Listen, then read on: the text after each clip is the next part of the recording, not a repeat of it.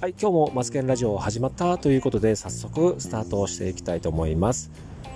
皆さんタイトルバックエンドの作り方を読んでこの放送をね聞いてくださっていると思うんですけどもねありがとうございます。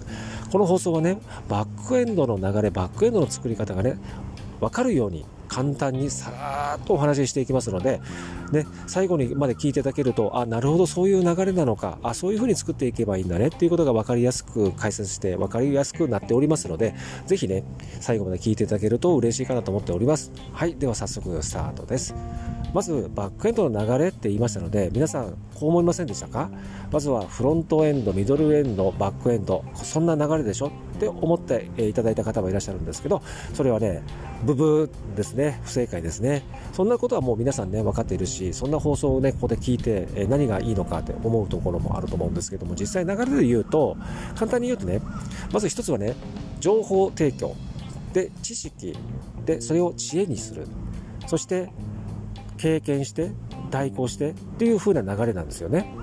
どういうことかというとあのバックエンドを作るってあのとてもこうそんな難しくなくて別にフロントエンドミドルエンドバックエンドの流れで徐々に徐々に高い金額高額商品をっていう風なイメージもね持てる方あると思ってらっしゃる方もいらっしゃるんですけど別にそういうことしなくても普通に、お客さんとね楽しんでお客さんを最高の状態に持っていくっていうことをね心がけていけばななんとなくねお客さんが楽しんでお客さんが問題解決悩みが解消できる最高の状態に持っていってあげるっていうようなそんな流れであればねあのバックういうのって普通に、え、作れるんですよね。であともう1点があるんですけどそれは何かっていうと自分の商品がどういう風な商品なのかっていうことをもう一回俯瞰で見る方がいいと思います。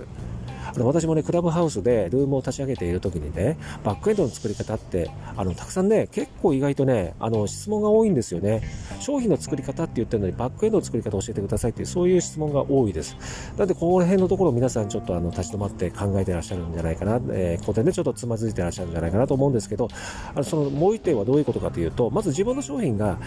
ビジネスの本質の悩み解消なのか痛みを解決するのか問題を解決する商品なのかっていうことがまず一つとあともう一つはエンターテインメントなのか自分がエンターテイナーなのかっていうことをねそこで、えー、分けて考える、ね、分けて考える。どっちなのかって自分の商品がどっちになっているのかっていうことが見定めるのがとても大事ですね。どういうことかというとねやっぱりねえっ、ー、と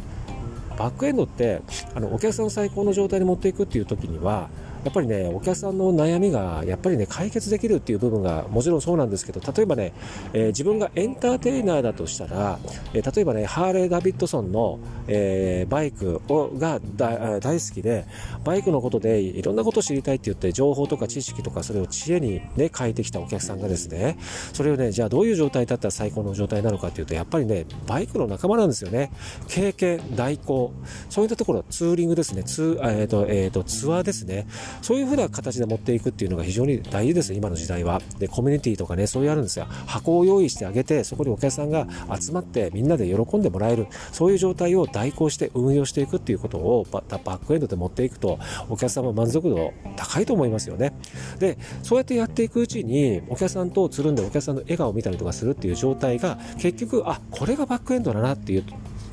後になってですよ、これがバックエンドなんだなっていう状態が非常にいい状態のバックエンドなんですよ。なのでね、こうバックエンドを作る、作る、どうやって作ればいいんだっていうね、そこじゃなくって、お客さんとを最高な状態に持っていくっていうところの最高の状態。で、最後に、